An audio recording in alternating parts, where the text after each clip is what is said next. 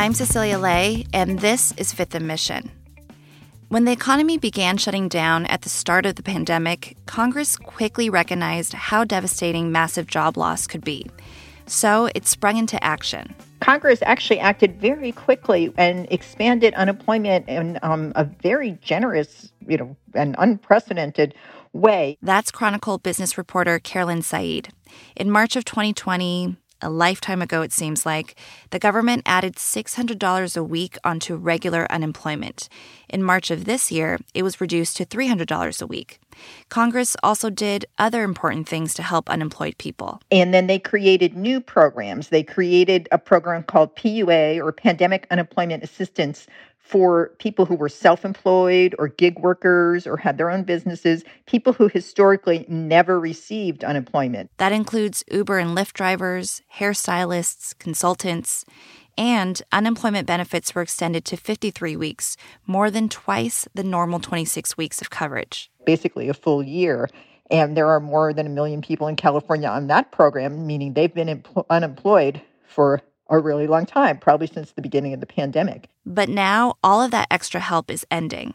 After Labor Day, the federal safety net that has been keeping millions of people across the country afloat will disappear. And people on regular unemployment will still be able to get it, but it will now top out at the California maximum of $450 a week. The $300 a week federal supplement will end.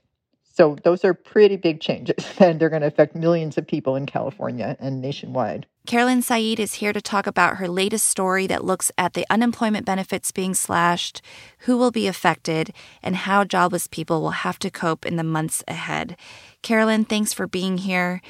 Let's start here. We're still clearly in a pandemic. The Delta variant is surging. So, why are unemployment benefits ending after Labor Day? Well, back in March, Congress extended the benefits when it passed the $1.9 trillion American Rescue Plan. And at that point, you know, they, they needed an endpoint and they looked ahead to Labor Day and thought that the economy would be back on track then. I mean, at that point, we knew vaccines were, you know, in progress. And, um, you know, in fact, to a large extent, the economy is doing much, much better. We've been adding, you know, 800 800, 900,000 jobs a month um, nationwide. But of course, now, as you said, we have the Delta variant, which could put um, a big crimp in growth, and many people are still unemployed. So, um, you know, those people are going to be falling off a cliff pretty soon. Their benefits are either going to end altogether or be drastically cut. And these federal programs were pretty successful at keeping people out of poverty during the pandemic. Is that right? That is true. I mean, there, there's um, lots of studies that show that you know more than a million Californians were kept out of poverty by some of these programs. I mean, which is not to say that people still haven't struggled. I mean, with our incredibly high cost of living, even the 750 a week current unemployment amount is not really enough to live on in the Bay Area. But you know, it, it would have been so much worse if we hadn't had these programs. I mean, you know, Great Depression level and you know, this was a social safety net that did help a lot, and and now it's largely going away. And is there a sense of what groups of people will be most impacted by the end of these programs?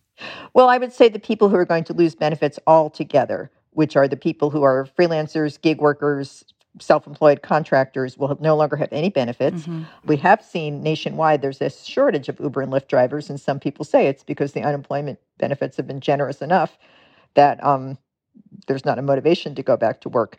But because of the Delta variant, some types of freelance work might not be um, coming back again as, as strongly as, as as Congress would have hoped when they set this sunset date.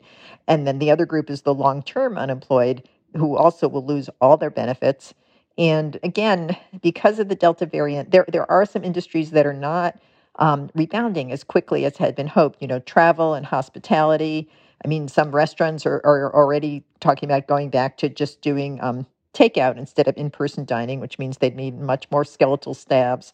Um, travel could be dampened uh, from from the Delta variant, which means hotels would need fewer people. Obviously, the people who will be hurt the most are the people who are lower wage earners who didn't have cushions mm-hmm. to sustain them, or if they had cushions, they already like ran through them early in the pandemic. And th- these are people who are living sort of hand to mouth, or you know, paycheck to paycheck, or unemployment check to unemployment check, and they have some other social safety net services to fall back on, like food stamps, but those are not substantial mm-hmm. safety nets. Mm-hmm. And we know that the people who were hardest hit by the pandemic job losses tended to be people of color. Is that right? That is correct. Yes. So, you know, and I mean, one of the many sad truths of the pandemic unemployment is that it exacerbated the gap between the haves and have nots. I mean, white collar tech workers are able to work from home. Um, you know, hotel housekeepers were not. Right. And that is a group, you know, many of these service industries are, are people of color, lower income people who don't have backup. Mm-hmm. You know, mm-hmm. this was their backup and now it's going away. We'll be right back. You can support Fifth and Mission and the newsroom that creates it by signing up for unlimited access at sfchronicle.com slash pod or by downloading the San Francisco Chronicle app. Like everything else in America, it seems like these days, unemployment benefits have also been a political flashpoint.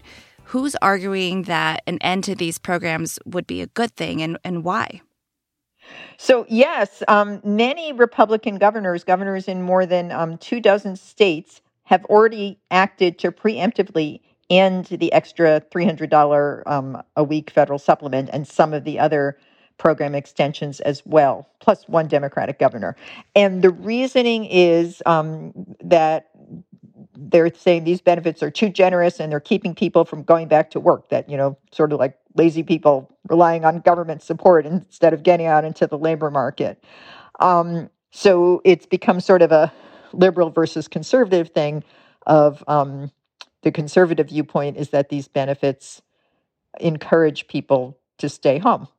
The liberal viewpoint would be that um, you know people need a social safety net and also if they're not going back to their jobs there's lots of other reasons you know there's still a lot of structural issues like childcare um, and there are also issues that maybe those jobs weren't so great to begin with, and this is a time to for people to hold out for a job that's a better job for them at better pay.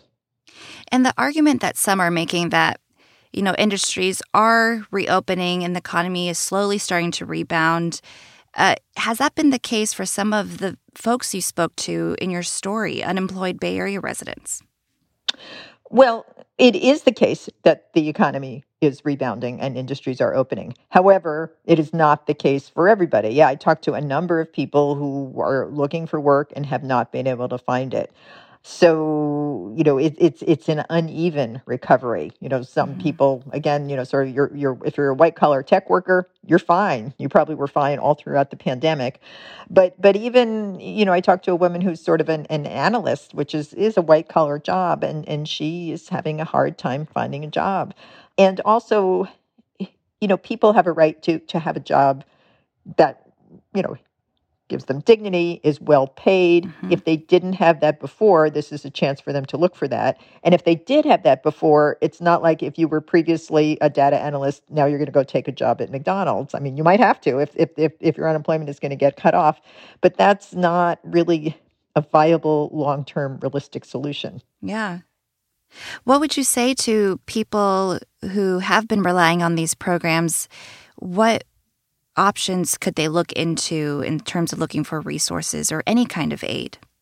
Especially now that it's, you know, California's eviction moratorium is also expiring at the end of September. So it seems like those are two overlapping policy ends that could really spell quite a bit of trouble for many people. It's true. It's true.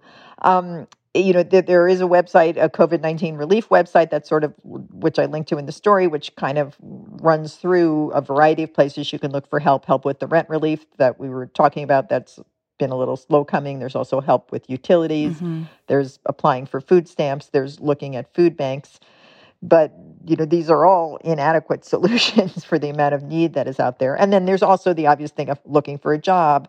Um, unemployment, California unemployment added back the requirement to look for a job actually about six to eight weeks ago. So, so there has been at least a transition in that sense that people already have been required to make several outreach efforts a week, and this is a time to accelerate that if possible. It's the loss of some significant safety nets, which means a lot of uncertainty ahead. Thank you, Carolyn, for talking to me about it. Thanks for having me. Carolyn Said is a business reporter at The Chronicle. You can find her story about the end of federal unemployment benefits online now at sfchronicle.com or on the Chronicle app. Thank you to King Kaufman for producing this episode and to you for listening.